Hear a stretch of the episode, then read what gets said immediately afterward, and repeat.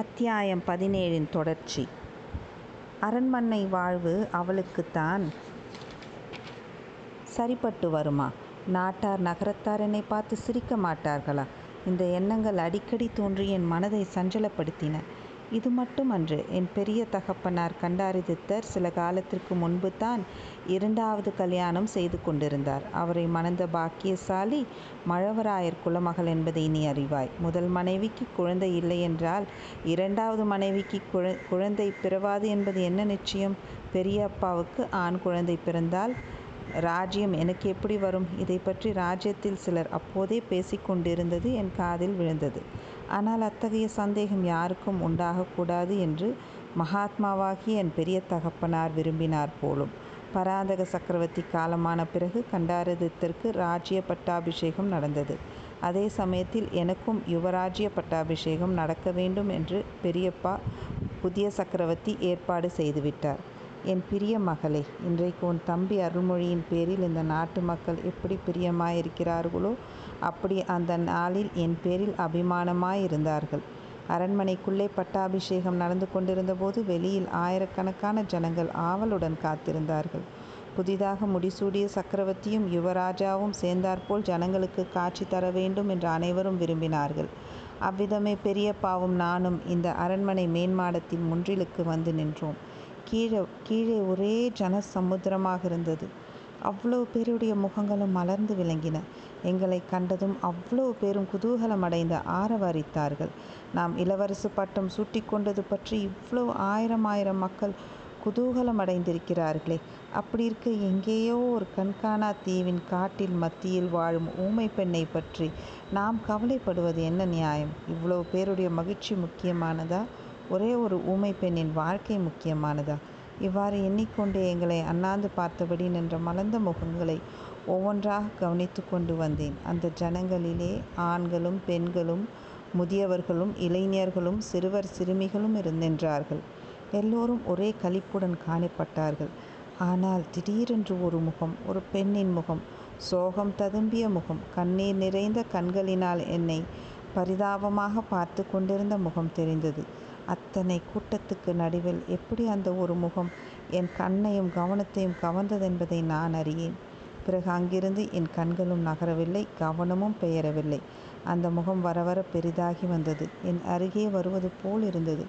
கடைசியில் அந்த பெரிய ஜனத்திரள் முழுவதும் மறைந்து என் அருகில் நின்றவர்கள் எல்லோரும் மறைந்து ஆசார வாசல் மறைந்து தஞ்சை நகரின் கோட்டை மெத் கொத்தளம் மறைந்து வானும் மண்ணும் மறைந்த அந்த ஒரு முகம் மட்டும் தேவி பரமேஸ்வரியின் விஸ்வரூபத்தைப் போல் என் கண் முன்னால் தோன்றியது. என் தலை சுழன்றது கால்கள் பலமிழந்தன நினைவு தவறியது. அப்படியே நான் மயங்கி விழுந்து விட்டதாகவும் பக்கத்தில் இருந்தவர்கள் தாங்கி பிடித்து கொண்டதாகவும் பிற்பாடு அறிந்தேன்.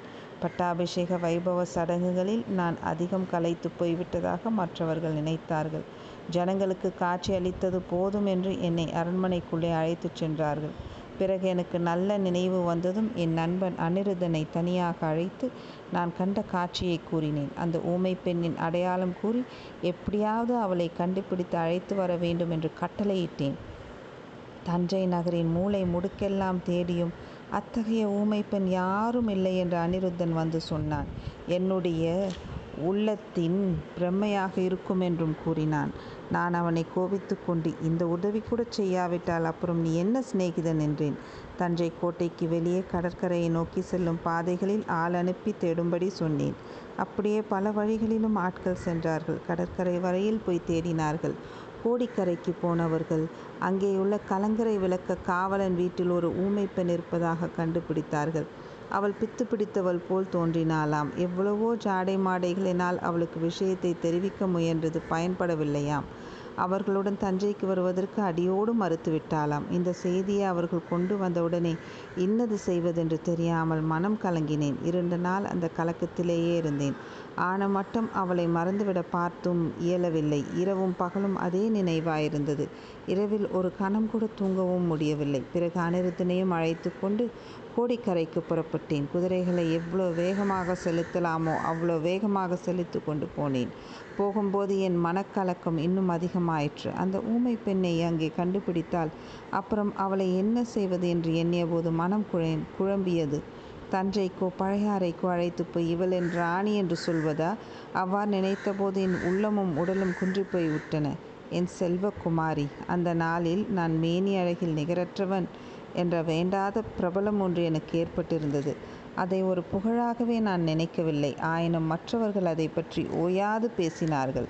என் பாட்டனாரின் பெயராகிய பராந்தகன் என்னும் பெயரை எனக்கு வைத்திருந்தும் அது அடியோடு மறியும் மறையும்படி செய்து சுந்தர சோழன் என்ற பெயரை பிரபலப்படுத்தி விட்டார்கள்.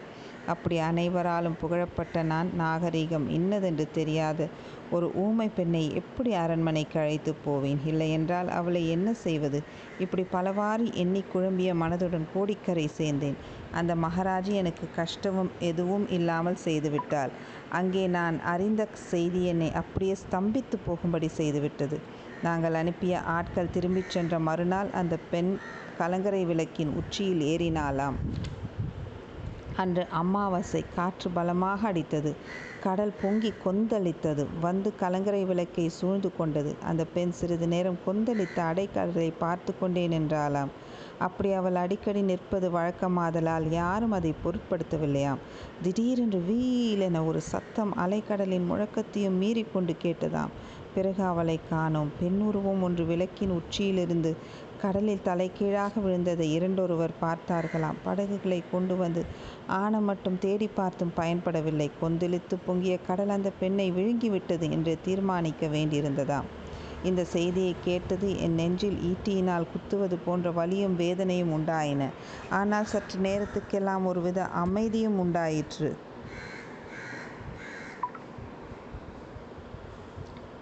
உண்டாயிற்று. அவளை என்ன செய்வது என்ற கேள்வி இனி இல்லை. அதை பற்றி யோசித்து மனதை குழப்பிக் கொள்ள வேண்டியதுமில்லை. துன்பமும் அமைதியும் கலந்த இந்த விசித்திர வேதனையுடன் தஞ்சைக்கு திரும்பினேன். ராஜ்ய காரியங்களில் மனதை செலுத்தினேன். போர்க்களங்களுக்கு சென்றேன். உன் தாயை மணந்து கொண்டேன். வீர புதல்வர்களை பெற்றேன். உன்னை என் மகளாக அடையும் பாக்கியத்தையும் பெற்றேன்.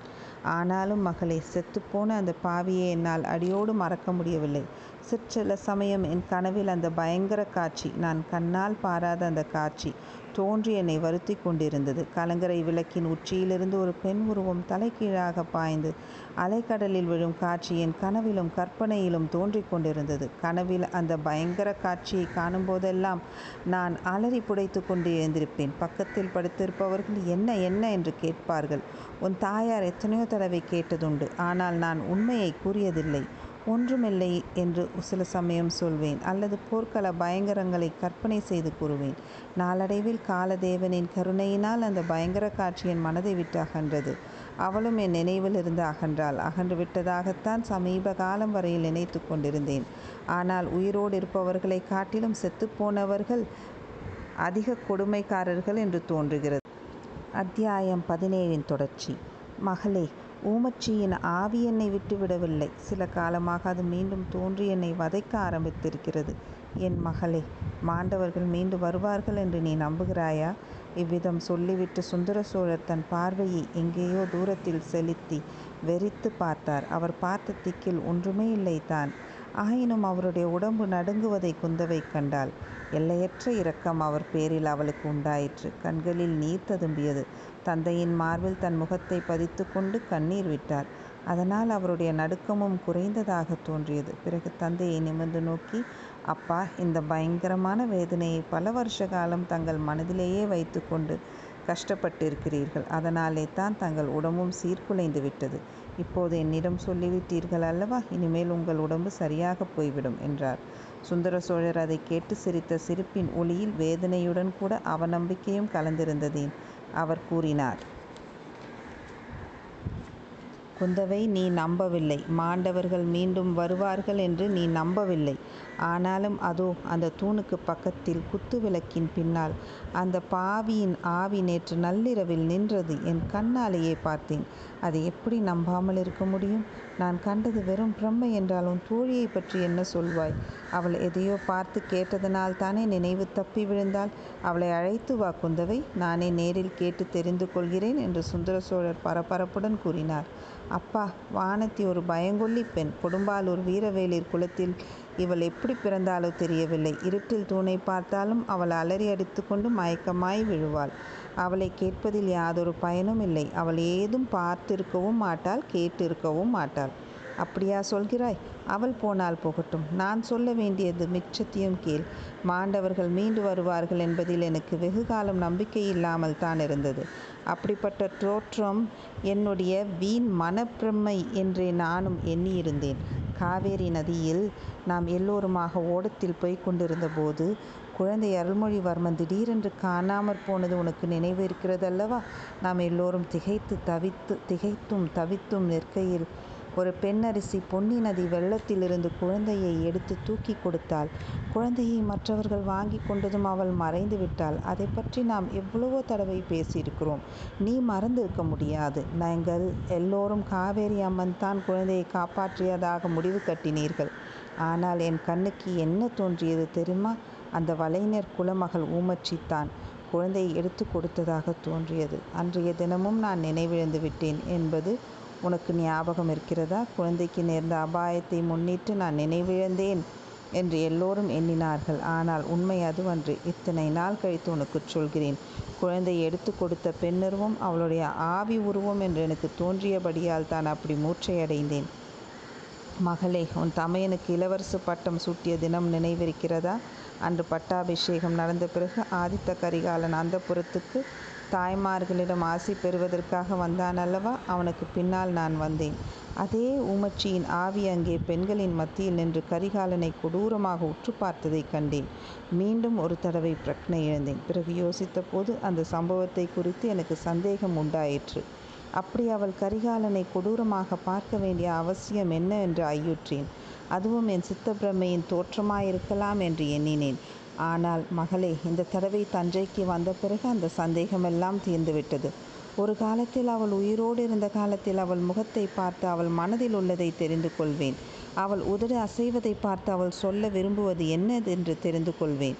அந்த சக்தியை மீண்டும் நான் பெற்றுவிட்டேன். குந்தவை நாலைந்து முறை நள்ளிரவில் அவள் என் முன்னால் தோன்றி எனக்கு எச்சரிக்கை செய்துவிட்டாள். என்னை கொன்றாயே அதை நான் மன்னிக்கிறேன். ஆனால் மீண்டும் பாவம் செய்யாதே. ஒருவனுக்கு சேர வேண்டிய ராஜ்யத்தை இன்னொருவனுக்கு கொடுக்காதே என்று அவள் சொல்வதை புரிந்து கொண்டேன். அவளுக்கு பேசும் சக்தி வந்து வாயினால் பேசினால் எப்படி தெரிந்து கொள்வேனோ அவ்வளவு தெளிவாக தெரிந்து கொண்டேன். மகளே அதை நிறைவேற்றி வைக்க எனக்கு நீ உதவி செய்ய வேண்டும். சாபமுள்ள இந்த ராஜ்யம் இந்த சோழ சிம்மாசனம் என் புதல்வர்களுக்கு வேண்டாம். இதை மதுராந்தகனுக்கு கொடுத்து விடலாம். குந்தவை அப்போது குறுக்கிட்டு அப்பா என்ன சொல்கிறீர்கள்? நாடு நகரமெல்லாம் ஒப்புக்கொண்டு முடிந்து போன காரியத்தை இப்போது மாற்ற வேண்டிய அவசியம் என்ன? தாங்கள் மாற்றினாலும் உலகம் ஒப்புக்கொள்ளுமா? என்று கேட்டாள். உலகம் ஒப்புக்கொண்டால் என்ன? ஒப்புக்கொள்ளாவிட்டால் என்ன? தர்மம் இன்னதென்று தெரிந்து செய்ய வேண்டியது என் கடமை. நான் இந்த சோழ ராஜ்யத்துக்கு இளவரசனாகவும் பிறகு சக்கரவர்த்தியாகவும் முடிசூட்டி கொண்டபோதே என் மனம் நிம்மதியாக இல்லை. என் மனசாட்சி என்னை உறுத்தியது. மூத்தவரின் மகன் உயிரோடு இருக்கும்போது இளையவரின் மகனாகிய நான் பட்டத்துக்கு வந்ததே முறையன்று. அந்த பாவத்தின் பலனை இன்று நான் அனுபவிக்கிறேன். என் புதல்வர்களும் அத்தகைய பாவத்துக்கு ஏன் உள்ளாக வேண்டும்? ஆதித்தனுக்கும் இந்த ராஜ்யம் வேண்டாம் அருள்மொழிக்கும் வேண்டாம். இந்த ராஜ்யத்துடன் வரும் சாபமும் வேண்டாம். நான் உயிரோடு இருக்கும்போதே மதுராந்தகனுக்கு பட்டம் கட்டிவிட வேண்டும். அதன் பிறகு ஆதித்தன் காஞ்சியில் கட்டியிருக்கும் பொன் மாளிகையில் சென்று நான் மன நிம்மதியோடு வசிப்பேன். அப்பா பெரிய பிராட்டி இதற்கு சம்மதிக்க வேண்டாமா?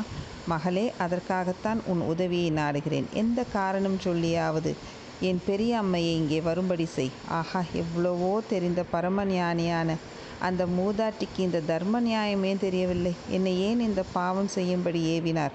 அல்லது அவருடைய சொந்த பிள்ளையின் பேரிலே தான் அவருக்கு என்ன கோபம்? தாயின் இயற்கைக்கே மாறான இந்த காரியத்தில் அவர் ஏன் இவ்வளோ பிடிவாதம்? மதுராந்தகன் ஏதோ சிவபக்தியில் ஈடுபட்டு சன்னியாசியாக போகிறேன் என்று சொல்லி கொண்டிருந்த போது அதற்கு நியாயம் உண்டு இப்போது அவனுக்கே ராஜ்யமாலும் ஆசை வந்திருக்கும் போது இன்னொருவனுக்கு எப்படி பட்டம் கட்டலாம்? அப்பா ராஜ்யம் ஆள ஆசை இருக்கலாம். அதற்கு தகுதி இருக்க வேண்டாமா? ஏன் தகுதி இல்லை? மகானாகிய கண்டாரதித்திற்கும் மகா ஞானியான மழவராயர் மகளுக்கும் பிறந்த மகனுக்கு எப்படி தகுதி இல்லாமற் போகும் தகுதி இருக்கட்டும். ராஜ்யத்தின் குடிகள் அதற்கு ஒப்புக்கொள்ள வேண்டாமா? குடிகளுடைய அபிப்பிராயத்தை கேட்பதாயிருந்தால் அவர்கள் உன் தம்பிக்கு உடனே பட்டம் கட்டிவிட வேண்டும் என்பார்கள். அது நியாயமா? அருள்மொழித்தான் அதை ஒப்புவானா? அதெல்லாம் வீண் யோசனை மகளே. எப்படியாவது உன் பெரிய பிராட்டியை இங்கே சீக்கிரம் வரும்படி செய். நான் யமனோடு போராடி கொண்டிருக்கிறேன் என்று எழுதி அனுப்பு. என்னை உயிரோடு பார்க்க வேண்டுமானால் உடனே புறப்பட்டு வர வேண்டும் என்று சொல்லி அனுப்பு. அது ஒன்றும் அவசியமில்லை அப்பா. தஞ்சை தளிக்குளத்தார் கோயிலுக்கு திருப்பணி செய்ய வேண்டுமென்ற விருப்பம் பெரிய பிராட்டிக்கு இருக்கிறது. அதை குறிப்பிட்டு இச்சமயம் வரும்படி எழுதி அனுப்புகிறேன். அதுவரை தாங்கள் அலட்டிக் கொள்ளாமல் பொறுமையாயிருங்கள் அப்பா. இவ்விதம் கூறி தந்தையிடம் விடை பெற்று கொண்ட குந்தவை தன் இருப்பிடத்துக்கு சென்றாள். வழியில் அன்னை வானமாதேவியை சந்தித்தாள். அம்மா இனிமேல் என் தந்தையை ஒரு கணம் நேரம் கூட விட்டு பிரியாதீர்கள்.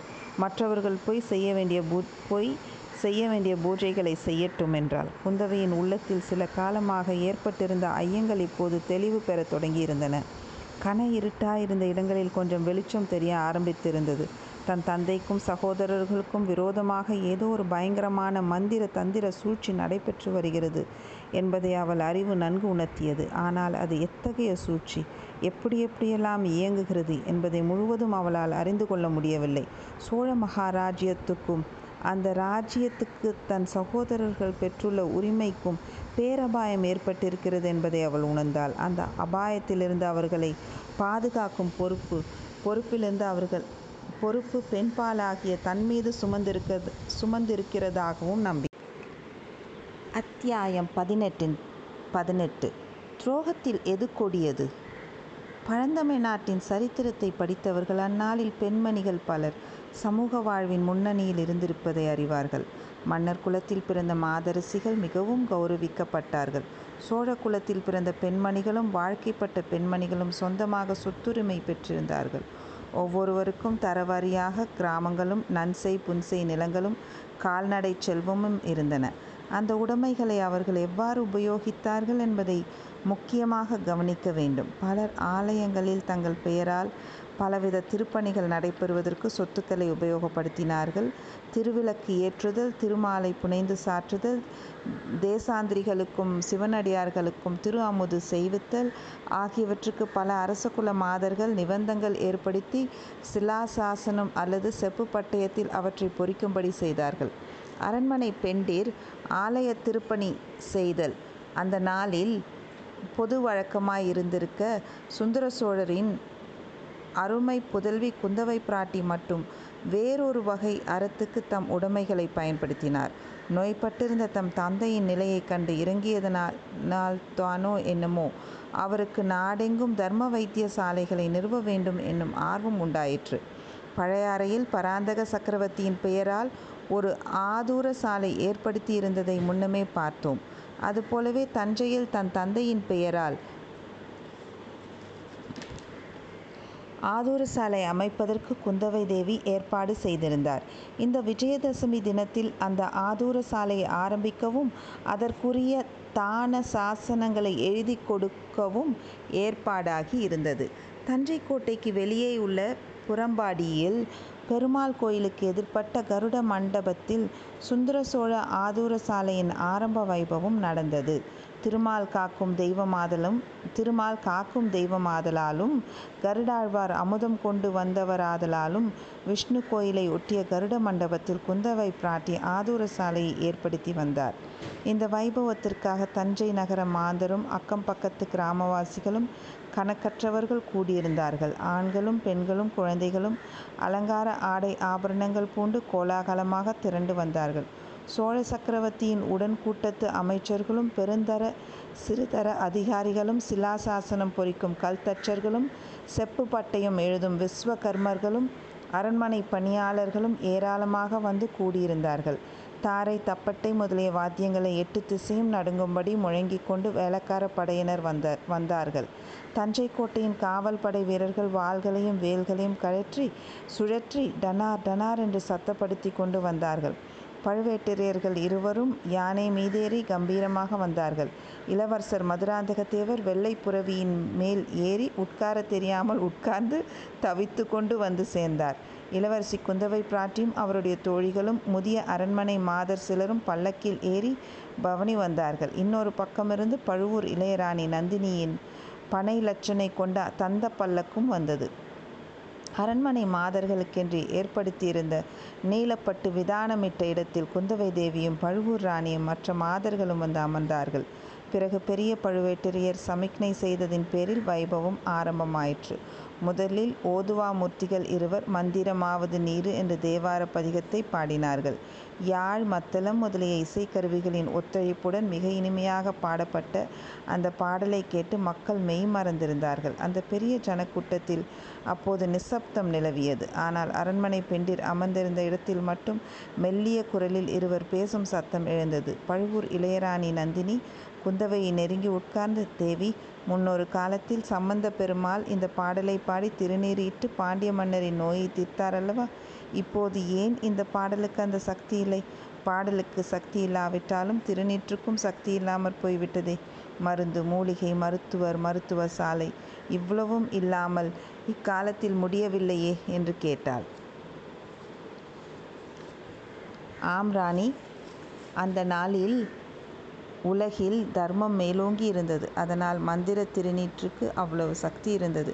இப்போது உலகில் பாவம் மலிந்து விட்டது. அரசருக்கு விரோதமாக சதி செய்யும் துரோகிகள் நாட்டில் ஏற்பட்டிருக்கிறார்கள். இப்படியெல்லாம் முன்னே நாம் கேட்டதுண்டா? ஆகையால் தான் மந்திரத்தின் சக்தி குறைந்து மருந்து தேவையாகிவிட்டது என்று இளைய பிராட்டி கூறி பழுவூர் இளையராணியின் முகத்தை உற்று பார்த்தாள். நந்தினியின் முகத்தில் எவ்வித மாறுதலையும் காணவில்லை. அப்படியா?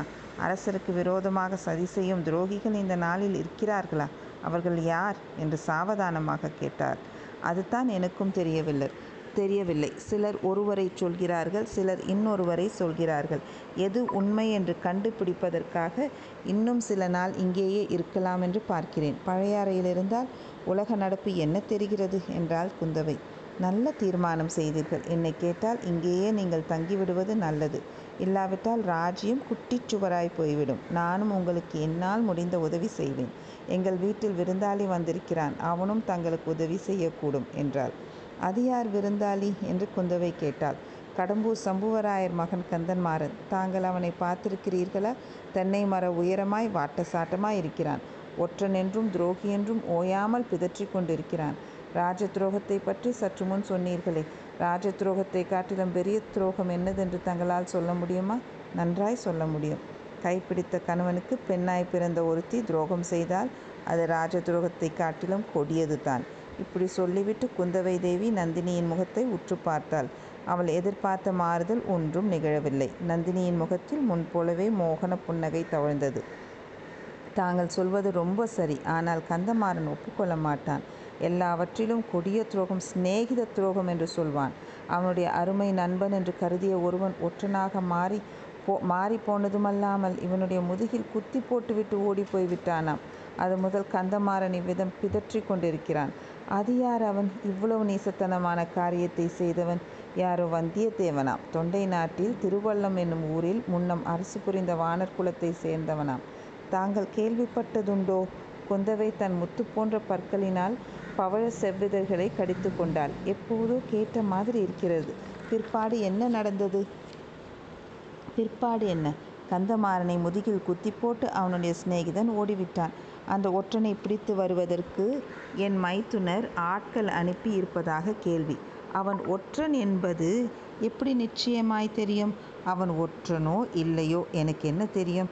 சம்புவராயர் மகன் சொல்லுவதைத்தான் சொல்லுகிறேன். தாங்கள் வேண்டுமானால் நேரில் அவனிடமே கேட்டு எல்லா விவரமும் தெரிந்து கொள்ளலாம்.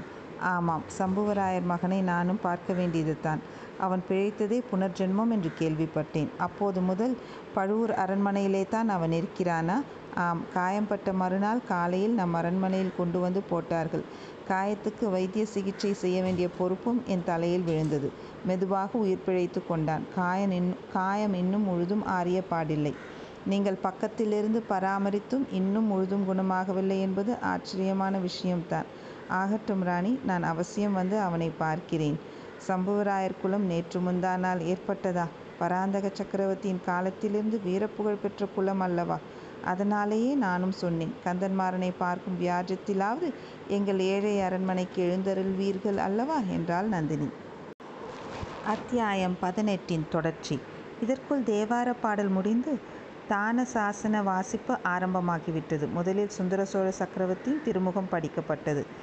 நமது திருமகளார் குந்தவை பிராட்டிக்கு நாம் சர்வ மானியமாக கொடுத்திருந்த நல்லூர் மங்கலம் கிராமத்தின் வருமானம் முழுவதையும் இளைய பிராட்டியார் தஞ்சை புறம்பாடி ஆதூர சாலைக்கு அளிக்க உவந்திருப்பதால் அந்த ஊர் நன்சை புன்சை நிலங்கள் யாவற்றையும் இறையிலி நிலமாக செய்திருக்கிறோம். என்று அந்த ஓலையில் சக்கரவர்த்தி தெரியப்படுத்தி இருந்தார் திருமந்திர ஓலை நாயகர் அதை படித்த பின் தனாதிகாரி பெரிய பெரிய பழுவேட்டரையரிடம் கொடுக்க பழுவேட்டரையர் அதை இரு கரங்களாலும் பெற்று கண்களில் ஒற்றிக்கொண்டு கணக்காயரிடம் கொடுத்து கணக்கில் பு பதிய வைத்து கொள்ளும்படி சொன்னார். பிறகு குந்தவை பிராட்டியின் தான சிலாசாசனம் படிக்கப்பட்டது. மேற்கூறிய கிராமத்து சர்வமானிய நிலங்களை அந்த ஊர் விவசாயிகளே சகல உரிமைகளுடன் அனுபவித்து கொண்டு தஞ்சாவூர் சுந்தர சோழ ஆதுரசாலை வைத்தியருக்கு ஆண்டு ஒன்றுக்கு இருநூறு கலம் நெல்லும் ஆதுரசாலையில் சிகிச்சை பெறும் நோயாளிக்கு நோயாளிக்காக தினம்தோறும் ஐம்பது படி பசும்பாலும் ஐந்து படி ஆட்டுப்பாலும் நூறு இளநீரும் அனுப்ப வேண்டியது என்று கருங்கலில் செதிக்கப்பட்டு இருந்ததுடன் எழுதியவன் பெயரும் எழுதியதை மேற்பார்வை செய்த அதிகாரிகளின் பெயர்களும் அதில் விவரமாக பொறிக்கப்பட்டிருந்தன.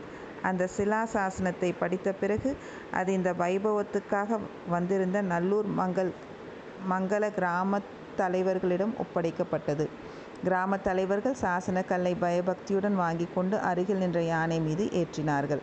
அப்போது மதுரை கொண்ட கோ ராஜகேசரி சுந்தர சோழ சக்கரவர்த்தி வாழ்க வாழ்க என்ற ஆயிரம் ஆயிரம் குரல்களில் எழுந்த ஒளி எட்டு திசையும் பரவியது. அந்த குரல் ஒளியுடன் போட்டியிட்டு கொண்டு நூறு அற பறைகளின் முழக்கம் எழுந்து வானை அலாவியது. பின்னர் வரிசை கிரமமாக இளைய பிராட்டி குந்தவை தேவி வாழ்க வீரபாண்டியன் தலை கொண்ட வீராதி வீரர் ஆதித்த கரிகாலர் வாழ்க ஈழங்கொண்ட இளவரசர் அருள்மொழிவர்மர் வாழ்க சிவஞான கண்டாரதத்தரின் தவப்புதல்வர் மதுராந்தக தேவர் வாழ்க என்றெல்லாம் கோஷங்களும் பிரதி கோஷங்களும் எழுந்தன. கடைசியில் தனாதிகாரி தானிய பண்டார தலைவர் இறைவிதிக்கும் தேவர் பெரிய பழுவேட்டரையர் வாழ்க. தஞ்சை கோட்டை தலைவர் சின்ன பழுவேட்டரையர் காலாந்த கண்டகர் வாழ்க என்ற கோஷங்கள் எழுந்தபோது ஒளியின் அளவு பெரிதும் குறைந்துவிட்டது.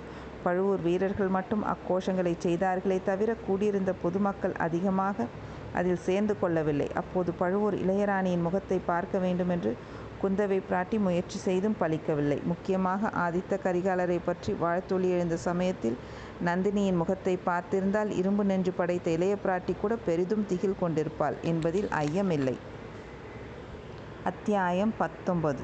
ஒற்றன் பிடிப்பட்டான் அன்று நடந்த சம்பவங்கள் பெரிய பழுவேட்டரையருக்கு மிக்க எரிச்சலை உண்டு பண்ணியிருந்தன. சக்கரவர்த்தியிடமும் அவருடைய குடும்பத்தாரிடமும் மக்கள் கொண்டிருந்த விசுவாசத்தை வெளிப்படுத்தி காட்டுவதற்கல்லவா அது ஒரு சந்தர்ப்பமாக போய்விட்டது? ஜனங்களாம் ஜனங்கள் அருவ அறிவற்ற ஆடு மாடுகள். நாலு பேர் எந்த வழி போகிறார்களோ அதே வழியில் நாலாயிரம் பேர் போவார்கள். சுய அறிவை பயன்படுத்தி கொள்ள எத்தனை பேருக்கு தெரிகிறது? என்று தமக்குள் அடிக்கடி சொல்லிக்கொண்டு பொறுமினார். சக்கரவர்த்தி சொர்க்கத்துக்கு போவதற்குள்ளே சாம்ராஜ்யத்தை பாழாக்கிவிட்டுத்தான் போவார் போலிருக்கிறது. இந்த ஊருக்கு வரியை தள்ளிவிடு அந்த கிராமத்தை இறையிலி கிராமமாக செய்துவிடு என்று கட்டளையிட்டு கொண்டே போகிறார். கொஞ்ச காலத்துக்கெல்லாம் வரி கொடுக்கும் கிராமமே இல்லாமற் போய்விடும். ஆனால் போர்க்களத்துக்கு மட்டும் செலவுக்கும் பணமும் உணவுக்கு தானியமும் அனுப்பி கொண்டே இருக்க வேண்டும். எங்கிருந்து அனுப்புவது? என்று அவர் இறைந்து கத்தியதை கேட்டு அவருடைய பணியாட்களே சிறிது பயப்பட்டார்கள். அண்ணா இப்படியெல்லாம் சத்தம் போடுவதில் என்ன பயன்? காலம் வரையில் வரும் வரையில் காத்திருந்து காரியத்தில் காட்ட வேண்டும் என்ற சின்ன பழுவேட்டரையர் அவருக்கு பொறுமை போதிக்க வேண்டியிருந்தது. குந்தவை தன் அரண்மனைக்கு வரப்போகிறாள் என்று தெரிந்ததும் பெரியவரின் எரிச்சல் அளவு கடந்து விட்டது நந்தினியிடம் சென்று இது என்ன நான் கேள்விப்படுவது? அந்த அரக்கி இங்கு எதற்காக வர வேண்டும்? அவளை நீ அழைத்திருக்கிறாயாமே? அவள் உன்னை அவமானப்படுத்தியதை எல்லாம் மறந்து விட்டாயா என்று கேட்டார். ஒருவர் எனக்கு செய்த நன்மையையும் நான் மறக்க மாட்டேன். இன்னொருவர் எனக்கு செய்த தீமையையும் மறக்க மாட்டேன். இன்னமும் இந்த என்ன என் சுபாவம் தங்களுக்கு தெரியவில்லையா? என்றாள் நந்தினி. அப்படியானால் அவள் இங்கு எதற்காக வருகிறாள்? அவள் இஷ்டம் வருகிறாள். சக்கரவர்த்தியின் குமாரி என்ற இருமாப்பினால் வருகிறாள். நீ எதற்காக அழைத்தாயாம்? நான் அழைக்கவில்லை. அவளே அழைத்து கொண்டாள். சம்புவரா சம்புவராயர் மகன் உங்கள் வீட்டில் இருக்கிறானாமே அவனை பார்க்க வேண்டும் என்றாள். நீ வராதே என்று நான் சொல்ல முடியுமா?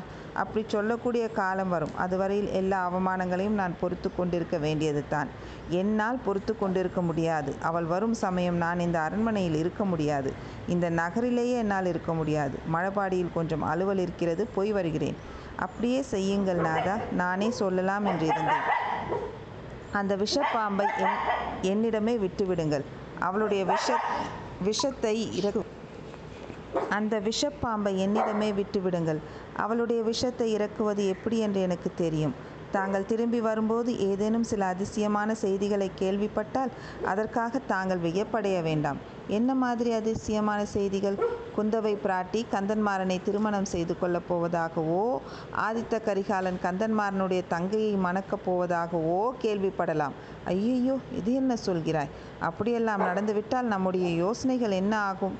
பேச்சு நடந்தால் காரியமே நடந்து விடுமா என்ன? மதுராந்தக தேவருக்கு அடுத்த பட்டம் என்று உங்கள் நண்பர்களிடமெல்லாம் சொல்லி வருகிறீர்களே. உண்மையில் அப்படி நடக்கப் போகிறதா? பெண்ணை போல் நாணி கோணி நடக்கும் மதுராந்தகனுக்கு பட்டம் கட்டுவதற்காகவா நாம் இவ்வளோ பாடுபடுகிறோம்?